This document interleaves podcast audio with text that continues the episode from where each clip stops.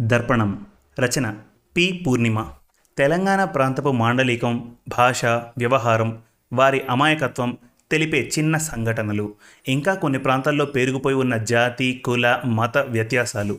కులపు పునాదులపై నిర్మించుకున్న వారి ఆలోచనలు తప్పు అని తెలుసుకొని మారిన ఒక వ్యక్తి కథ. ఈ కథను పూర్ణిమ కీర్తి గారు రచించారు. ఈ కథ మన తెలుగు కథలు డాట్ కామ్లో ప్రచురింపబడింది. మీకు చదివి వినిపిస్తున్నది మీ మనోజ్. ఇక కథ ప్రారంభిద్దాం. పాత్రలు. మోహన్ రావు ఊరి సర్పంచ్. కులం జాతి పట్టింపులు చాలా ఎక్కువ. ఈరన్న. మామూలు మధ్యతరగతి వ్యక్తి. ఎవ్వరికీ అపాయం కలిగినా తట్టుకోలేని మనస్తత్వం అయింది. కాంతమ్మ. కుటుంబం అంటే ప్రాణంగా లోకంగా భావించే ఈరన్న భార్య. సంధ్య. ఈరన్న కాంతమ్మల ముద్దుల కూతురు. మిగిలిన కొన్ని చిన్న చిన్న పాత్రలు సందర్భాలకి అనుగుణంగా తీసుకోవడం జరిగింది. మోహన్ రావు. ఏందిరో ఈరిగా? ఈ దినం పెద్ద బండిగాడికి అందరినీ రమ్మని చెప్పినాం కదా నువ్వెందుకు రాలేదురా? నీకు ప్రత్యేకంగా బొట్టు పెట్టి చెప్పాలా ఏంది? ఓ మారు దండోరా వేయించినామంటే రావాలి అంతే.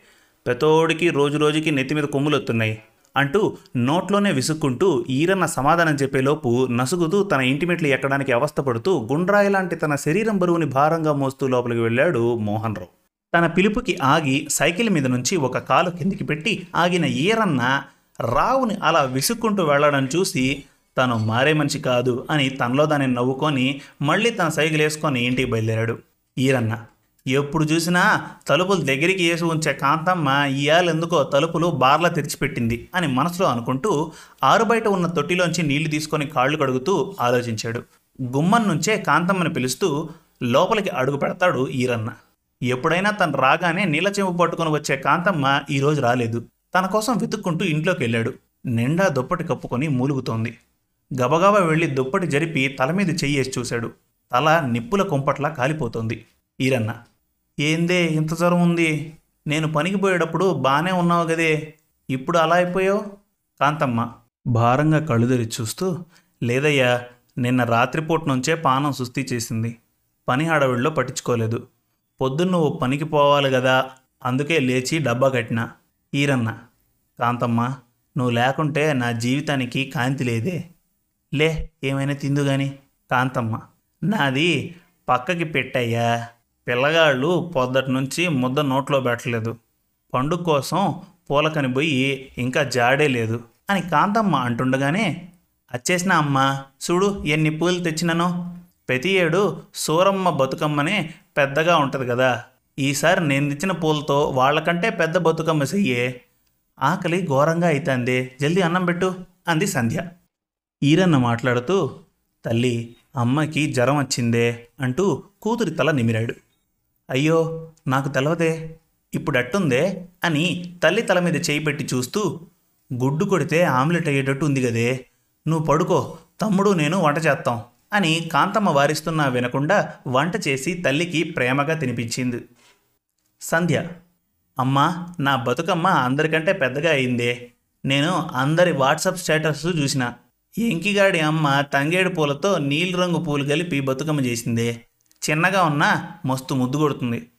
సరే గాని ఇంత పెద్ద బతుకమ్మ మోసుడు నాతో కాదు బిడ్డ. ఇక్కడ ఎత్తింది మళ్ళీ గద్దగాడికి పోయేదాకా దించేది లేదు. ఏం కాదే అమ్మా నేనెత్తుతా. నా నెత్తి మీద పెట్టు అని తన చున్నీని గుండ్రంగా చేసి తల మీద పెట్టుకుంది. జాగ్రత్తనే బిడ్డ అంటూ బతుకమ్మని తల మీదకి ఎత్తింది కాంతమ్మ. కాంతమ్మ పాట పాడుతూ ఉంటే తన బిడ్డ తనతో తాళం గలిపింది. బరువుని దూరాన్ని సులభతరం చేసేందుకు అది ఒక చక్కని ఉపాయం. రమణి బింద దీస్క మంచి నీళ్ళకు పోతే సోమవారం ఎదురాయేనమ్మ ఆ సాంబ శివుడు అంటూ పాట పాడుతూ కాస్త ముందుకు వెళ్ళాక నాతో కాదే అమ్మా. అని అక్కడే ఉన్న బండ మీద కూర్చుండిపోయింది ఆ బక్క ప్రాణం. దూరంగా సైకిల్ వేసుకుని వస్తున్న ఈరన్నను చూడగానే అమ్మా అటు చూడే అని చూపించింది కాంతమ్మకి. దూరం నుంచి చూసి వాళ్ళ వైపుగా వచ్చాడు ఈరన్న. ఏమైంది కాంతం? జ్వరం తగ్గిందా అని బతుకమ్మ పట్టుకొని వెళ్ళినావు. కాంతమ్మ ఈరన్న వైపు చూసి చిరునవ్వుతో ఏం కాదులే అయ్యా ఏడాదికి ఓ మారు వచ్చే పండుగని ఎట్లా పోనీయాలి చెప్పయ్యా. పండుగ ఎప్పుడు వస్తుంది అని పండుగ అయిపోయిన నాటి నుండి మళ్ళీ ఎప్పుడా వచ్చేది అని అనుకుంటా ఎదురు చూస్తుంది కదా బిడ్డ. అందుకే వచ్చిన. మంచిగుందిలే. లేలే కళ్ళు తిరిగి కింద పడితే వెంకన్నస్వామి స్వామి అప్పుడు. నీలాంటిది పక్షవాతం పోయి నాకు కాళ్ళొత్తే నా చేతులు నీకు ఎత్తనయ్యా అని మొక్కుకుందంట. అంటూ పక్కనే చెట్టు కింద సైకిల్ స్టాండ్ వేసి పెట్టి బిడ్డ నెత్తి మీద ఉన్న బతుకమ్మని ఎత్తి తల మీద పెట్టుకొని గద్దగాడికి పయనమయ్యారు. సంధ్య అయ్యా ఈసారి గద్ద మస్తు ముస్తాబు చేసినలే దూరం నుంచే చూస్తే ఇంత ముద్దు కొడుతుందంటే దగ్గరికి పోతే ఇంకెంత ముద్దు కొడుతుందో. ఈరన్న అవును బిడ్డ ఆకాశంకెళ్ళి నక్షత్రాలు దిగి గౌరమ్మ తల్లికి ఆరతి పట్టినట్టు అగుపడుతుంది కదనే. కాంతమ్మ ఎంత ముద్దు కొడుతుంది?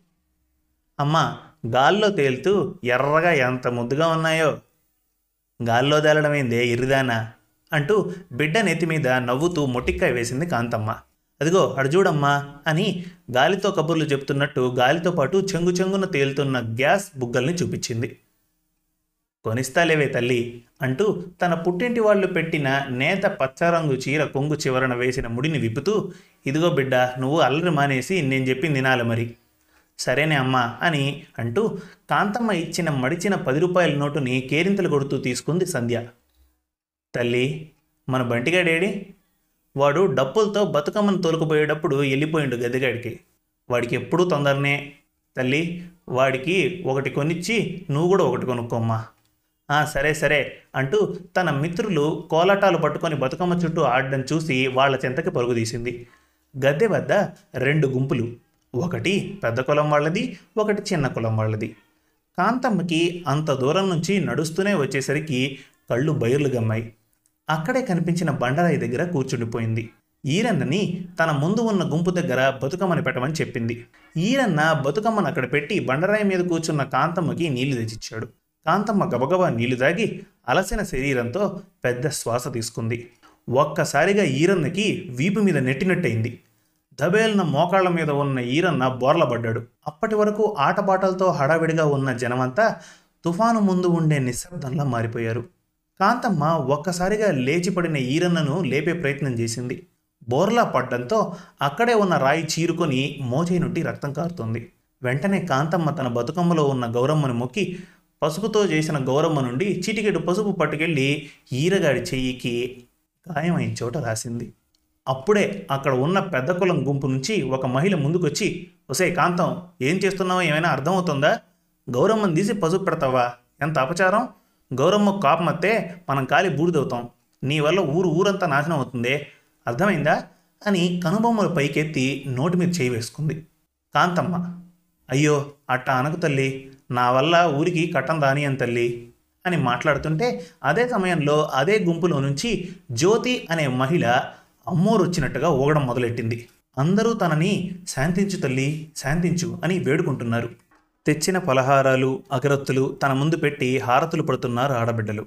కాసేపటికి ఆ మహిళ మాట్లాడింది. కాంతమ్మ అని పిలిచింది. చుట్టూ ఉన్న జనం దూరం జరిగారు. కాంతమ్మ వణుకుతూ ముందుకు వచ్చి తల్లి తప్పైంది తల్లి శమించు అంటూ మోకాళ్ళ మీద కూర్చొని వేడుకుంది. అప్పుడు జ్యోతి నా బతుకమ్మకి వాడే పువ్వులే ఎంగిలి కాకుండా ఉండే పూలతో చేస్తారు అట్లాంటిది పసుపుతో చేసిన నన్నే ఎంగిలి చేస్తావా? నీకు ఎంత ధైర్యమే? లేదమ్మా తప్పైపోయింది అంటూ ఏడుస్తున్న స్వరంతో చెప్పింది కాంతమ్మ. చేసిందంతా చేసి తప్పైంది అని లెంపలేసుకుంటే అయిపోతుందా? అంది కోపంగా. అమ్మా ఏం చేయమనంటారు చెప్పమ్మా అని అందరూ చేతులు పైకి లేపి దండాలు పెట్టారు. నా పూల పండుగ అయ్యే వరకు ఆ గంగమ్మ ఒడిలో నేను అడుగు పెట్టే వరకు నువ్వు ఆ నీళ్ళ మధ్యలో నిలబడ్డాలి అని ఊగుతూ కింద పడిపోయింది. ఎవరు ఏం మాట్లాడకపోయినా కాంతం వెళ్ళి నీళ్ళ మధ్యలో నిల్చుంది. అందరి నోరుకి భయపడి ఈరన్న కూడా ఏం మాట్లాడలేదు. అందరూ మళ్ళీ వెళ్ళి బతుకమ్మ ఆడుతున్నారు. కాంతం నది నడుమ చల్లటి నీటిలో ఉంది. అమ్మవారు వచ్చి కింద పడిన జ్యోతి కూడా లేచి మళ్ళీ ఆటలో పడింది. కాంతం వక్క చూస్తూ మంచి పనైంది దీనికి. లేకపోతే నాకు ఎదురు చెప్తుందా? అంది. ఏమైందక్క? దాంతో గొడవ ఏంటి నీకు అమ్మవారు రాకున్నా ఎందుకలా నటించావు? అంది ఆమె స్నేహితురాలు. మరి లేకుంటే ఏంటి దాని పొగరు? దాని తల పొగరు దించడానికే ఇలా చేశాను. మొన్న మా ఇంట్లో ఇల్లు చదువుతుంటే పట్టుచీర కట్టుకొని పండుగ చేసుకో అని ఇస్తే అద్దు తల్లి అని వెనక్కి ఇచ్చేసింది పోన్లే పాపం అని చూస్తే నాతోనే అలా ప్రవర్తిస్తుందా? అందుకే ఇప్పుడు ఇలా ప్రతీకారం తీర్చుకున్నా అంటూ పొగరుగా ఒక చిరునవ్వు నవ్వి మళ్ళీ ఆటలో పడింది జ్యోతి. ఈరి కాంతమ్మ దగ్గరికి పోయి గట్టు మీద కూర్చున్నాడు. నీళ్ళలో ఉన్న కాంతమ్మను చూస్తూ ఎందుకే? ఈరిగాడి కోసం ఇదంతా అవసరమా? కూలి పనుల్లో నాకు ఎన్ని దెబ్బలు తగులుతాయో తెలుసా? టించర్ రాసుకొని అప్పుడే సక్కంగా ఉంటా. ఈ చిన్న దెబ్బ కోసం నువ్వు జ్వరం వచ్చి నీళ్ళల్లో నిల్చున్నావు. రేపు పొద్దున్న లేస్తావా ఇంకా? ఏం కాదులే అయ్యా. నువ్వు అట్టా బాధపడకు. అసలు ఈ పండుగ ఎవరి పండుగ అయ్యా ఏమోనే నాకు సక్కగా తెలవదు. ఎన్నో కథలున్నాయి దీని గురించి. కానీ గిరిజనుల నుండే మొదలైంది అని మా తాత చెప్పేవాడు. పుట్టిన పిల్లలు చనిపోయి మళ్ళీ పిల్లలు కాక బాధపడేవారికి పిల్లలు లేని వారికి పిల్లలిచ్చే తల్లని అలా పుట్టిన పిల్లలకి బతుకు అని బతుకమ్మ అని బతుకయ్య అని కూడా పేర్లు పెట్టుకునేవాళ్ళు. ఆ దుర్గమ్మ అవతారం అని ఎన్నో చరిత్రలు ఉన్నాయే ఏదో ఉత్తిగా వచ్చిన పబ్బం కాదే ఇది. అవునయ్యా రోజు ఒకటి చేస్తాం కదా ఈరోజు ఎందుకు రెండు బతుకమ్మలు చేయాలి? ఏం లేదే. మన సాంప్రదాయం అది. నువ్వు చూసినావా? ఎప్పుడైనా భోజనాలు పెడితే ఏ ఒక్కసారి తిని లేవద్దు రెండోసారి కూడా కాస్తనైనా తిని లేయి అని అంటాం. ఎందుకు? గౌరవం. మన ప్రేమ వాళ్ళకి అర్థం కానీకి తిని లేవద్దు రెండోసారి పెట్టుకో అని మళ్ళీ అలా చేస్తాం అది మన పద్ధతి. అంతేకాదు పెళ్ళికూతురితో పాటు ఒకరిని తోడుగా పంపిస్తాం. అలాగే బతుకమ్మను కూడా ఒంటరిగా కాకుండా చిన్న బతుకమ్మ చేసి పంపుతాం. అవునే ఇప్పుడు ఇవన్నీ ఎందుకు అడుగుతున్నావు? ఏం లేదులే అయ్యా.